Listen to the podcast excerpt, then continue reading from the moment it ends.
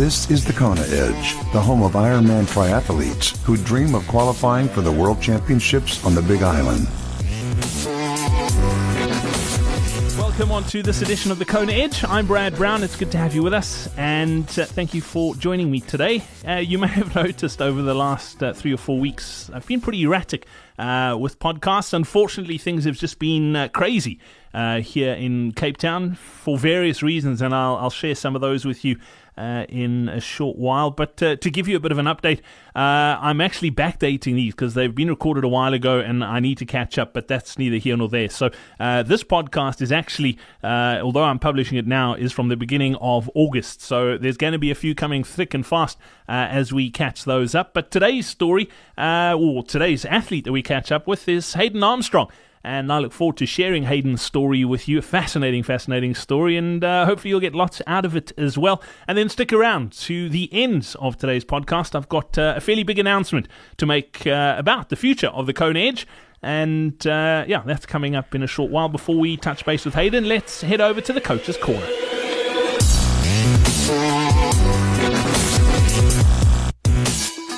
Today's coach in the spotlight is Coach Stephen Brands and Next Level Triathlon. They've proved their results year after year. Steve has personally guided athletes to an ITU Age Group World Championship, Ironman Hawaii, and has qualified over 20 athletes to the 70.3 World Championships. Steve isn't your traditional multi sport coach, he's a full time endurance coach who works with athletes remotely as well as athletes in a DTE in Madison, Wisconsin. Steve is also one of a few coaches in the High Performance Mentorship Coaching Program where he gets to work with the select high performance performance athletes in the USAT CRP program. In 2015, Steve was selected to run a week long Cam Tri camp in Trinidad and Grenada, where he was responsible for working with their top athletes as well as educating their coaches on proper racing, training, and season preparation. Some of Steve's athletes have won an ITU Age Group World Championship, won multiple USAT Age Group National Championships, won USAT Duathlon National Championships, podiumed at the 2016 Ironman World Championships, have run sub 3 hour marathon during the Ironman and qualified athletes to Ironman and 70.3 World Championships. If you'd like to find out more about Steve and Next Level Triathlon, all you need to do is head over to the konaedge.com forward slash coaching or click through to nextleveltriathlon.org. All the details on that website. Okay, that's thekonaedge.com forward slash coaching. And if you are a coach or have a coaching business and you'd like to be featured here on the Kona Edge, all you need to do is head over to that exact webpage. It's thekonaedge.com forward slash coaching.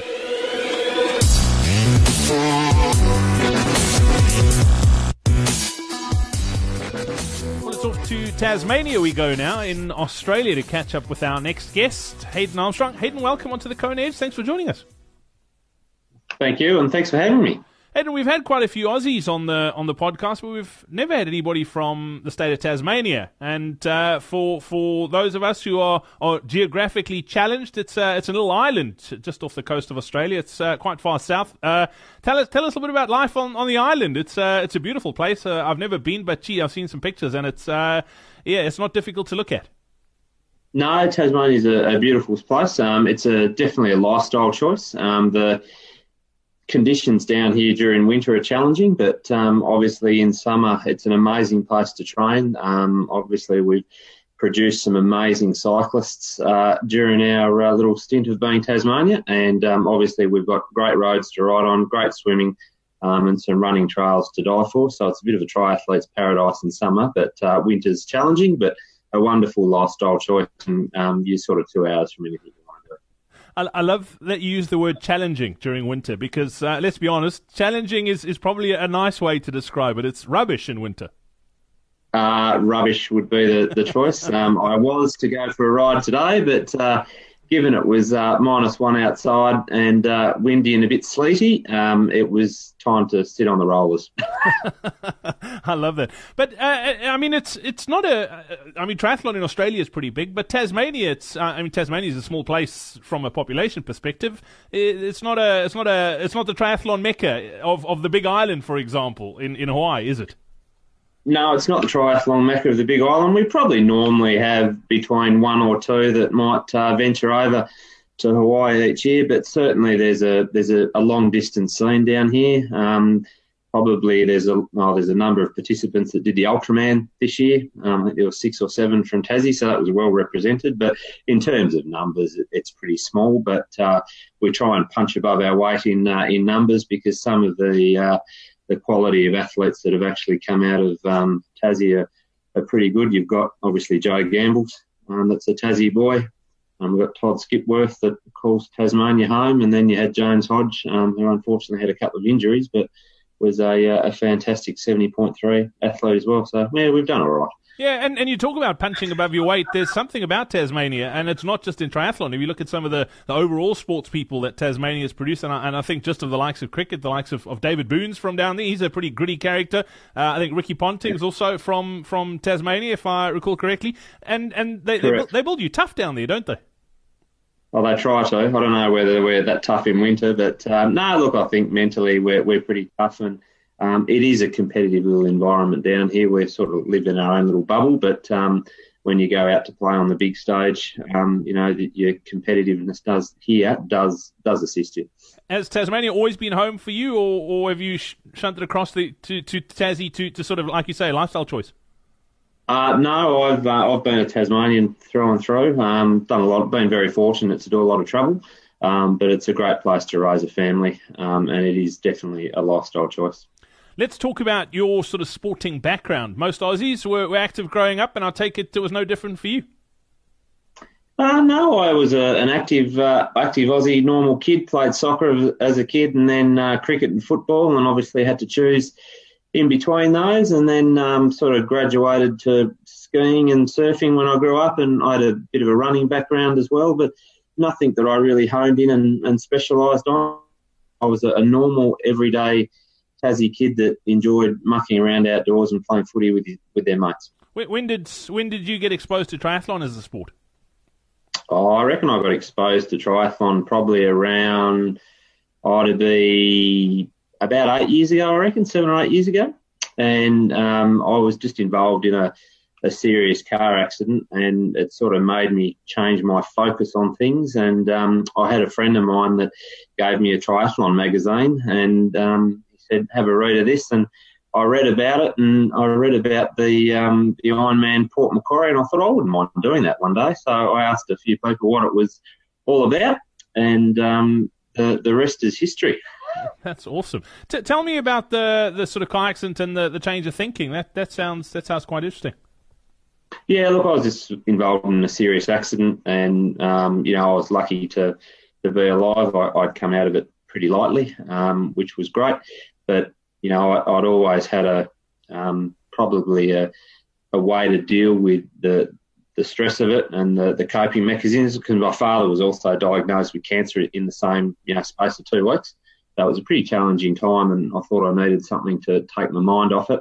And I had just started sort of riding bikes and playing around for two or three months, and then I thought, look, what what better way to um, you know relieve the stress and the anxiety and um, make it make a change and go and do some training and sort of try and get some good miles in and um, just enjoy doing it. And that's what I did. And uh, the first race I did, I think, was the um, my first triathlon was a half Ironman. That was the first one I ever did. So I jumped into the deep end on a quick run.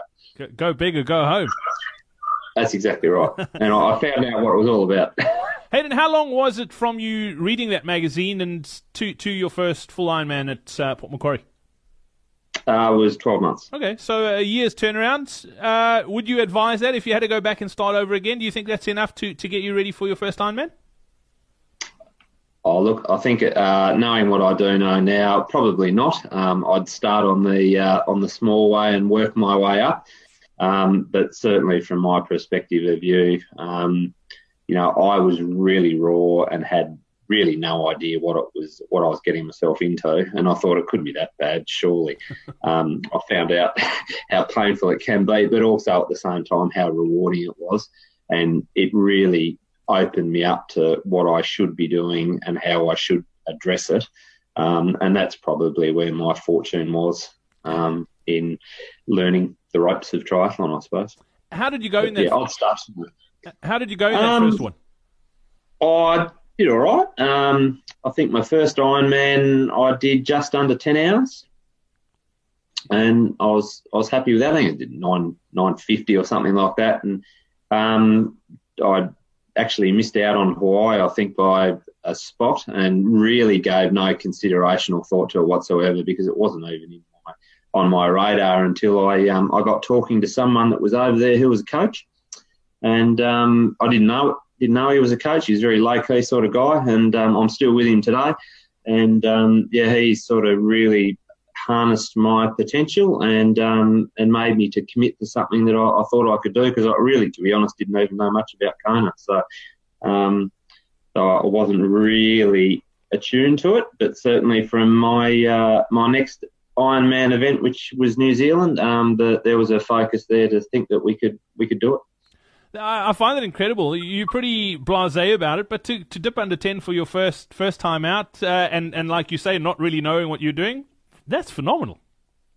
Yeah, I was pretty happy with it, but uh, like at the same time, I had really no expectation, uh, and and I think that that's really my key to to having a good race is don't expect anything. Um, it is what it is, and you've just got to roll with it. Um, and I've always had that that sort of mindset and just be relaxed going into it. But um, obviously, the quicker you get, the more pressure you put on yourself.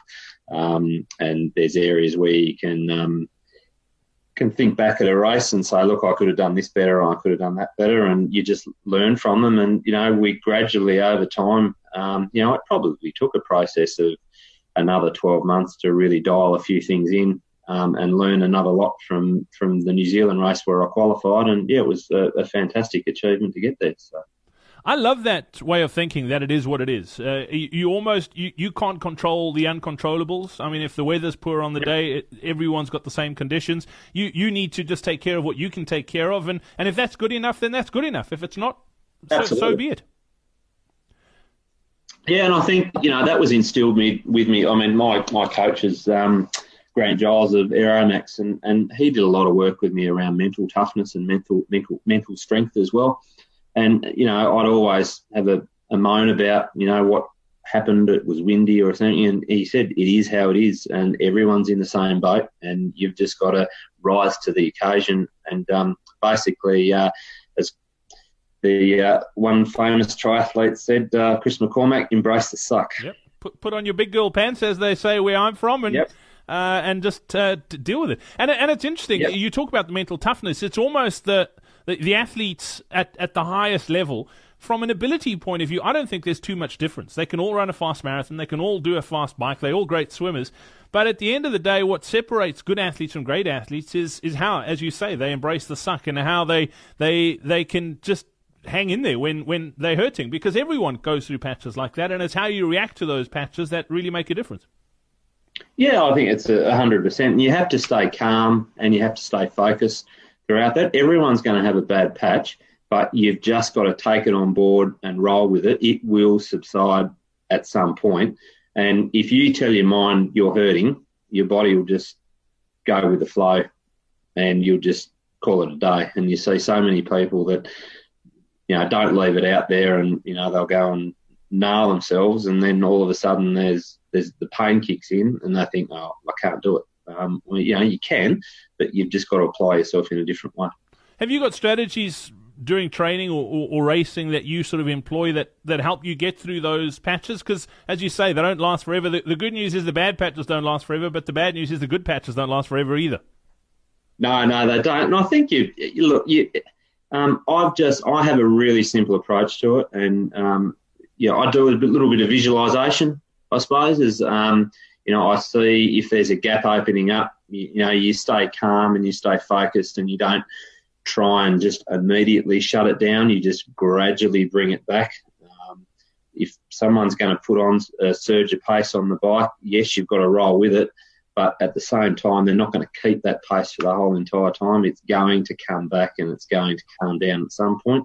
So you just visualize yourself pulling that gap in um, and making sure that you're um, you're staying calm and focused um, during that time, and you can you know visualize yourself um, being back in the lead or um, being back in the mix. And you know, it's it's worked, and but it took a long time to get to that. And I think my last, you know, three odd Ironmans were probably the better ones, and I was able to really harness that. And um, it sounds a bit um, blasé and it sounds a bit kooky, but it actually seriously has worked. Yeah, and, it, it comes with experience. The more you practice it, the more you put yourself in those in those situations, the better you get.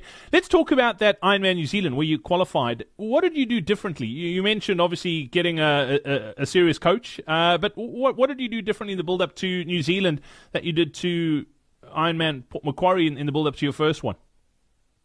Oh, look, I think the big difference was structure in that one. I really was flying by the seat of my pants on my first ever uh, Ironman. I had no really idea what to expect. Um, I didn't really race with nutrition very well. Um, I was pretty raw on the bike um, and, and the run. I didn't even use a heart rate monitor. I, I, I had nothing really, and it was just all by feel. But most of my racing is by feel still. Um, but no, I got myself a coach. Um, I looked at nutrition, and, and there was some structure that was put into a program, and, and that really helped um, deliver a bit of focus. But um, and we just focused on that race and that race alone. Um, and you know, there was no real expectation that I would qualify. Um, but if I did, you know, it happened. and I think that that was the the greatest thing. Is a lot of people go into an Ironman race wanting to qualify for Kona. Um, don't think about it. It's it's going to be some people's downfall. Let's talk about what it does take. What what do you think, in, in your opinion, is the secret to qualifying for the World Champs? Um, look, I, I, think there's you've got to surround yourself with good people. Um, and first of all, I think you should get yourself a coach.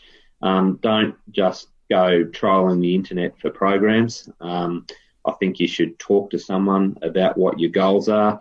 Um, look at you know what your strengths and what your weaknesses are, um, and someone will actually look at concentrating on those strengths and weaknesses. Have structure, um, and also make sure that you know you're getting the appropriate recovery and rest, uh, and also making sure that your nutrition's right and um, don't take yourself too seriously. Serious. That's just me.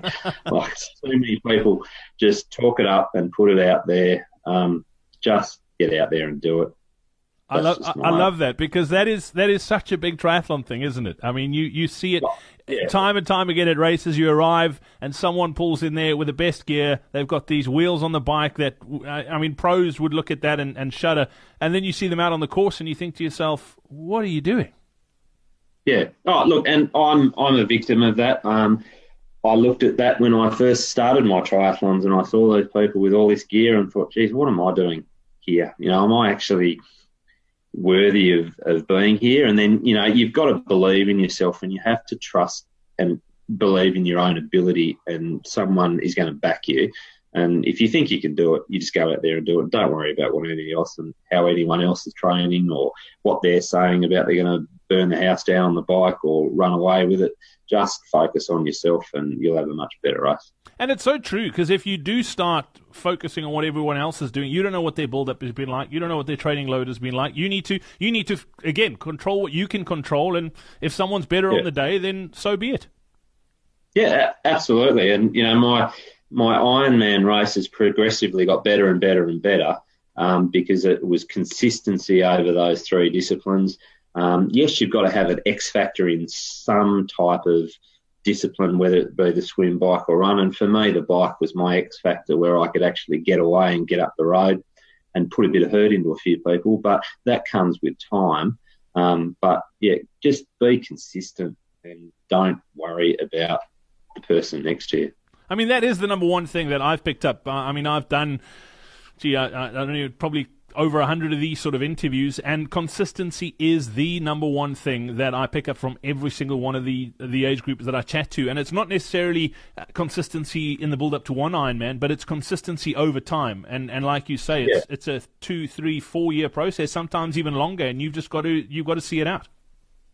Yeah, absolutely, and you've got to learn by your mistakes. I mean, um, sometimes you just you know you'll make an error in training or you'll make an error during a race and you have to put that in the memory bank for the next race um, and so you know if i'm there again i won't do it Let, us talk about some of those mistakes. What are what are some of the, the big mistakes you've made in, in your career, and, and what have you learned from it, and how have you fixed it?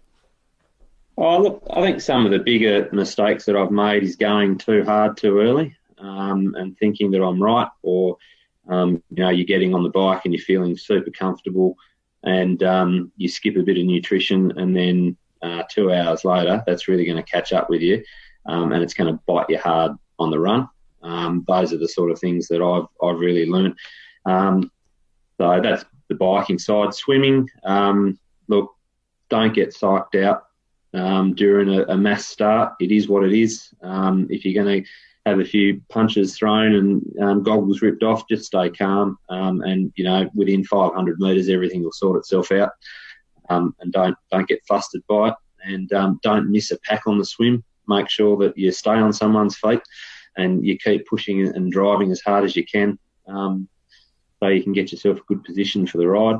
from riding, if you if there's a bunch that goes, um, you got to go with them. Um, don't let them continuously keep dropping back and dropping back. Your race will just slide backwards. And then for running, just hitting that number, just being consistent, um, getting into the run comfortably, um, making sure that when you're running, um, give yourself, you know, 15, 20 minutes to settle in and then go to work, um, trying to hit that number that you want to hit and making sure that you hydrate and have the right nutrition. Um, you know, they're all things that I've learned throughout racing, um, how to cope with the pressure. What are you What are you most proud of in your your Ironman triathlon career to date?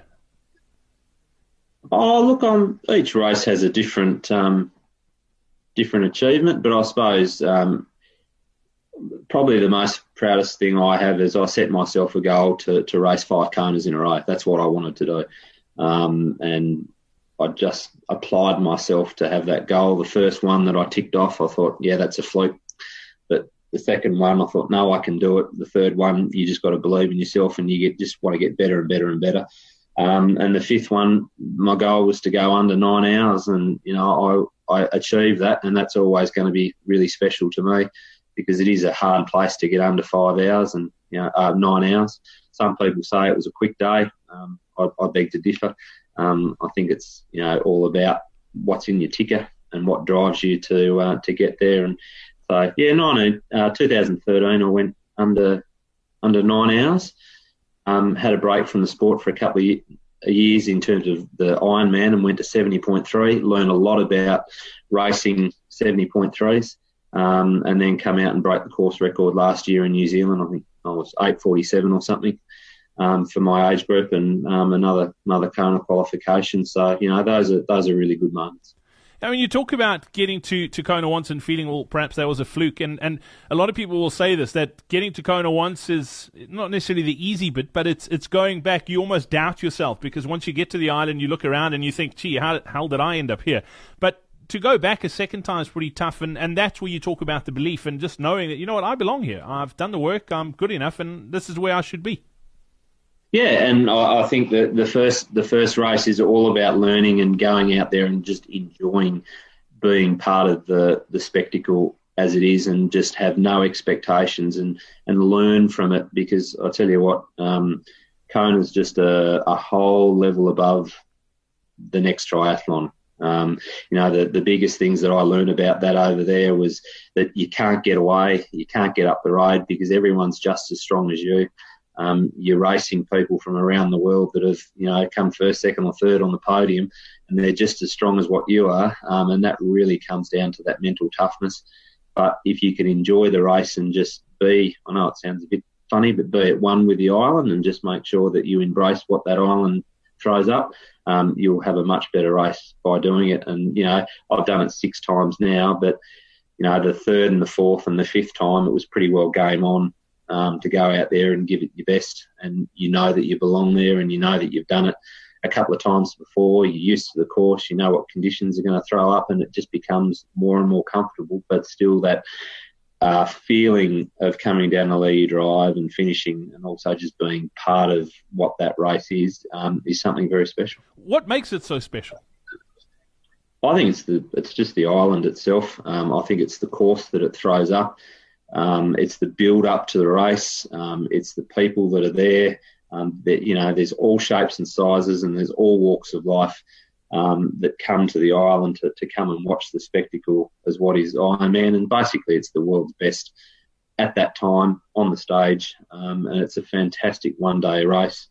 Um, and you know the conditions are just can be so challenging and so tough, um, but it's something that you just embrace and enjoy, and it does go by so quickly. And then it's um, you know you can be over there for ten days, and it goes like a flash.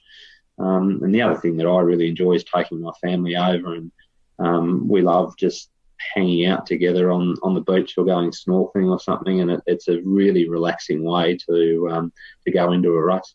And that's also, I mean, you talk about people taking themselves way too seriously. The way I've uh, approached races, I mean, let, us be honest, training for an Ironman is tough. It's probably, I mean, it's probably tougher than actually doing the race. I mean, the amount of work that goes in and, and that sort of thing. And and the race itself is a is a celebration for all the, the work you've put in. That's the way I approach it. And by the sounds of it, e- even though you are racing hard in a race like like Kona, you, you do see it that way. That it's a case uh, or, or an opportunity to to to sort of give something back to yourself, but also to, to your loved ones for the, the sacrifices that everyone's put in in the build up to it.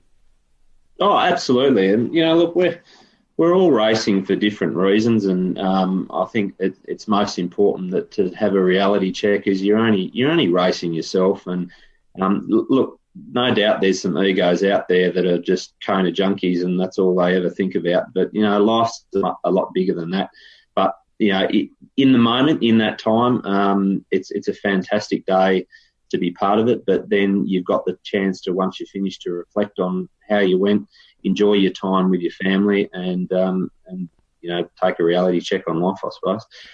Let, us talk about life outside of triathlon. You you're self-employed. You've got your own business. You, have mentioned you've got a, a, family. So you're married, uh, little one. Tell tell me a little bit about sort of how you get the juggle right. And and obviously Tasmania doesn't have let's say traffic like you would necessarily in a big city. Uh, so so you probably don't spend as much time commuting, but you still need to pay bills and, and keep things going. How do you get that balance right? Oh, look, that's um, it's a very difficult question. I think. Um, you know, look, there's a lot of sacrifices that are made, but I think I've got I've got a, an amazing wife that supports me um, in my endeavours, and um, you know, my, my daughter enjoys um, me going out and, and, and participating in races because she has the, the opportunity to go and travel and see new things. But um, look, you've got to surround yourself with support and, and great people.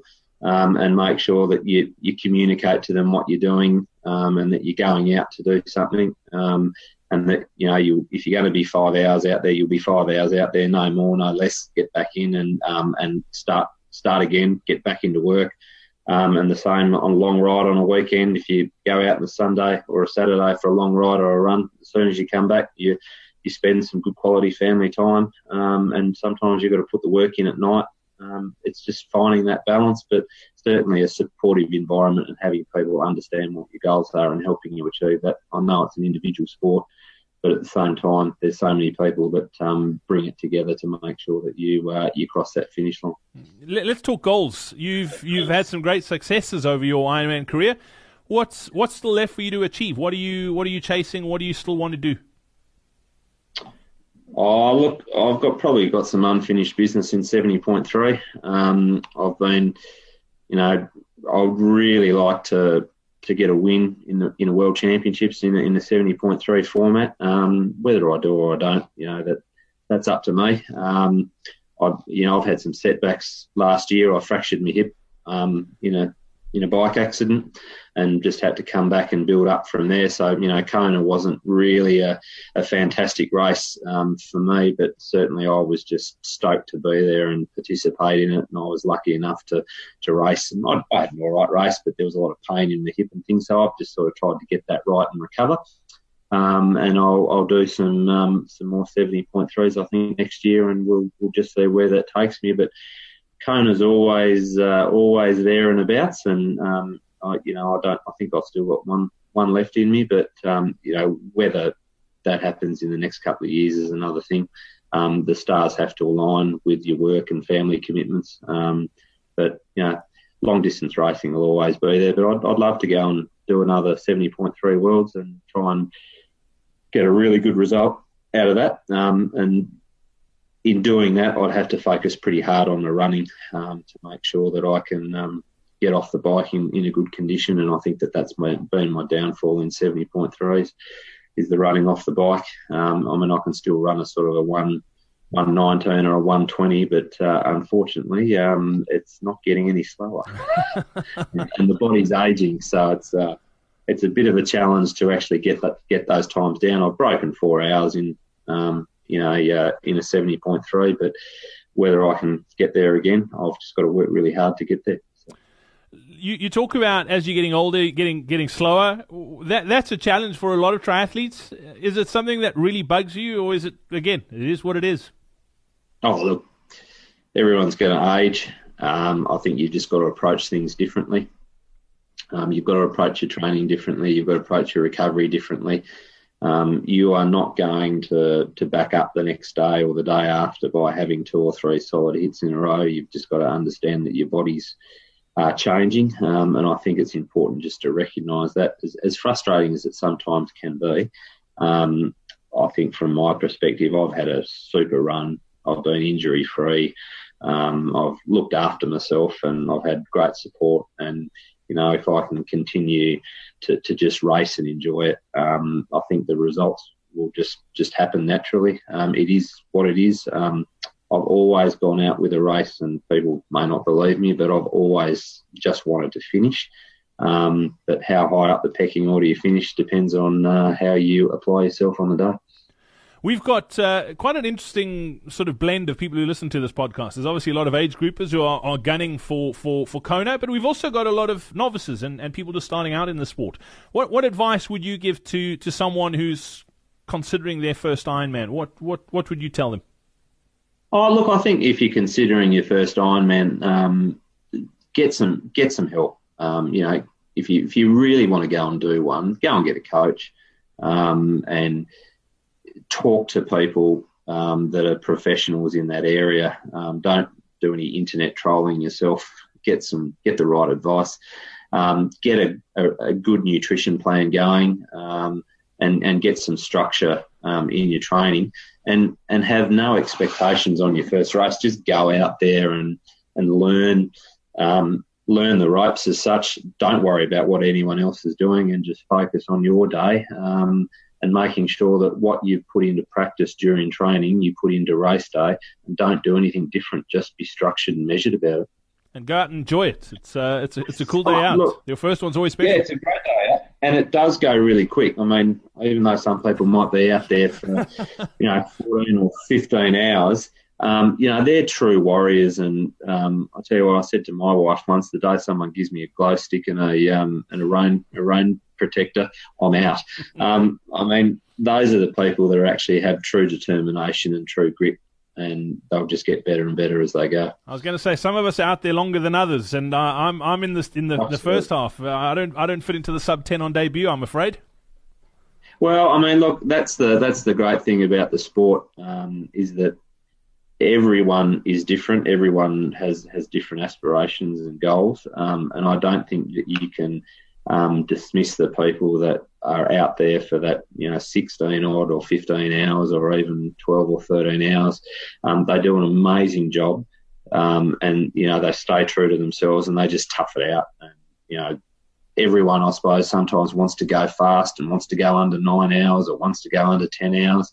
Um, remember that you are you, um, and you can, and if you give it 100%, that's all you can do. Yeah, I mean, I did an Ironman a few years ago with my dad, who had just turned sixty-seven. Oh, Did he did his first one, and we were we were out there for just under seventeen hours. I think he did a, a sixteen forty-seven, uh, and that was a long day. Let me tell you, I've got newfound respect for anybody who, who finishes between yeah. sixteen and seventeen. That is one hell of a long day, and you know what? They get the same medal as the guy who wins, uh, and they're an Ironman. And Absolutely. I think that's what I love about yep. what I love about the sport and you've got bragging rights. So that's the greatest thing. I mean, we've we've always tried to in Hawaii once the the race is over and it's finished, go back to the finish line at midnight and go and watch those people come over. You know, it's amazing when people are between you know 70 and 80 years of age and they're they're out there doing it. That you know they're 40 years older than what you are. Um, you know, just give back and give them a cheer and give them a pat on the back as they come through because they are tough. Yeah, and that, that's my Kona strategy is to outlive everyone in my age group, Hayden. I think, I think it's a really wise choice. I think there's a black by the name of Lew Hollander that did that pretty well. I think he won his first championships at 80 odd, and I think he said the crowd, um, he was hoping that everyone would die off and uh, he'd be able to uh, come through with the goods, which he did. Uh, my, my problem is with everyone's ability at that 80 year old at the moment, I must have to live till about 105 to qualify. Oh, yeah. I mean, look, I think the other thing about the 80 year olds is um, it's funny that there's a space of probably 200 metres in distance for 17 hours. They're looking at each other all day. um, you know, isn't that amazing? If you can, if you can come in within, you know, two or three minutes of one another, but you've been out there for 16 hours and you can see the see their back, but you just can't get past them. No, it's an incredible, incredible sport. Well, Hayden, thanks for your time today on the Edge. I look forward to chatting about the individual disciplines uh, in the next time we chat, but we'll save that for another day. Thanks for your time today. No worries, all good. Cheers.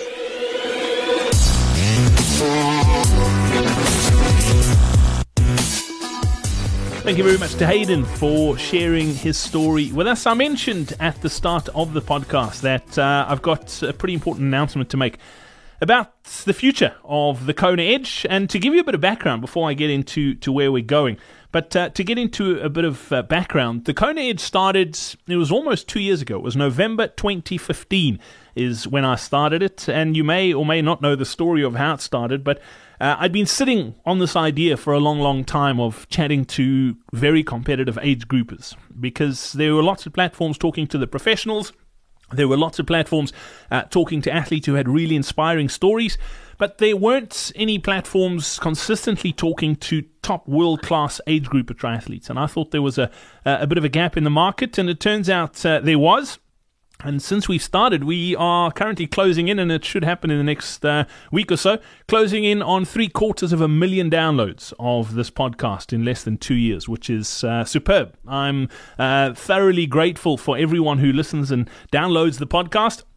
I love doing it, and obviously, there's a lot of people who love listening to it. Otherwise, we wouldn't have had that many downloads. But we are sitting in a bit of a situation at the moment, and I'm going to level with you. I'm going to be, I'm going to lay things out there and, and, and be totally transparent. But we are sitting in a, a bit of a situation here at the Kona Edge for a number of reasons. So, outside of uh, what I do on this podcast, I have a day job. I'm a sports journalist, and I also have a business where we create this sort of content for clients. And uh, on two fronts. On the, the day job perspective, there have been some pretty big changes uh, from my day job. And uh, yeah, it's pretty unsettling if I have to be honest. And yeah, I'm not quite sure how long it's still going to continue.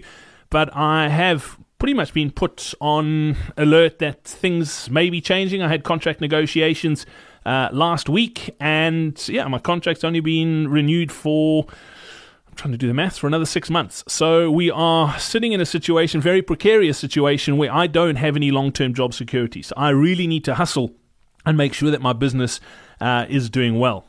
then uh, our biggest client currently decides they want to go AWOL. And in going AWOL, they decide they're not paying us. So they owe us a boatload of money uh, for content like this that we've created for their platforms and uh, yeah, just decided that's it. They're not paying, and uh, the content is theirs, which we've created and they haven't paid for. So we are sitting in a situation where, first of all, they owe us a lot of money, and second of all, we need to go the legal route to try and either reclaim that money, which we would like because we can't do anything with that content uh, that they've commissioned us to create.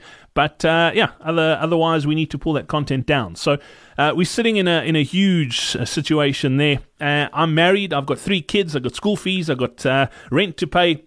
But just like everyone else, we'll make things work. But that's where the Kona Edge comes in. This has been a passion project of mine for the last two years. Uh, it hasn't necessarily made uh, any money. Every now and again, we do get some in from advertising, and I'm I'm really really grateful for that. But unfortunately, it does cost me money. There's transcriptions, uh, it's time. There's a lot of time that goes into creating uh, a five podcast uh, a week podcast. And uh, yeah, that's where we've had to draw a line in the sand. So going forward, this is what is going to happen with the Kona Edge. I am on an, a bit of a sort of, I don't want to say a deadline, but uh, the line has been drawn in the sand between my wife and I that uh, this thing has to be self sufficient, otherwise, we have to pull the plug. And we've pretty much given it till the end of November. So uh, on the Kona Edge's two year birthday, if it's not supporting itself, it's got to go. We've got to really simplify our lives and and make sure that where we're putting time and effort in, we are getting rewards for, for our family and going forward to, to be able to financially and economically sustain ourselves. So that's where we're at at the moment. Uh, I've got two and a, a, bit months to make sure that the Kona Edge does become self supportive, and that's where I want to ask for your help. So over the last almost two years, We've been creating five podcasts a week, and that is a ton of work. If uh, anybody's ever uh, created a podcast, you'll know how much it goes into creating one podcast a week. We're doing it five times a week. So uh, the rhythm is pretty simple. On a Monday, uh, on the Kona Edge, you'll hear a post uh, about running. On a uh, Tuesday, it's nutrition. Wednesday is a story like today's one. Thursday is swimming, and Friday is biking. So those are the five, and, and it's every week. That's the rhythm. So, what we've decided to do is cut back on the public podcast feed. So, we're still going to create all that content, but unfortunately, some of it needs to go behind a paywall. And uh, in order to access it, we're asking for your help. So, uh, we're going to be publishing a podcast every single Wednesday, come hell or high water, until the end of November. And that's when we'll make a decision whether we're continuing with this or not. Uh, so, as it stands now, if you subscribe to this feed, that's the podcast you're going to get. You'll get one a week for the remaining two and a half months until the end of November. Uh, and then the other podcast that we are creating, we are putting onto our Patreon feed. So if you would consider becoming a patron, you can get access to the entire uh, Kona Edge as it stands right now.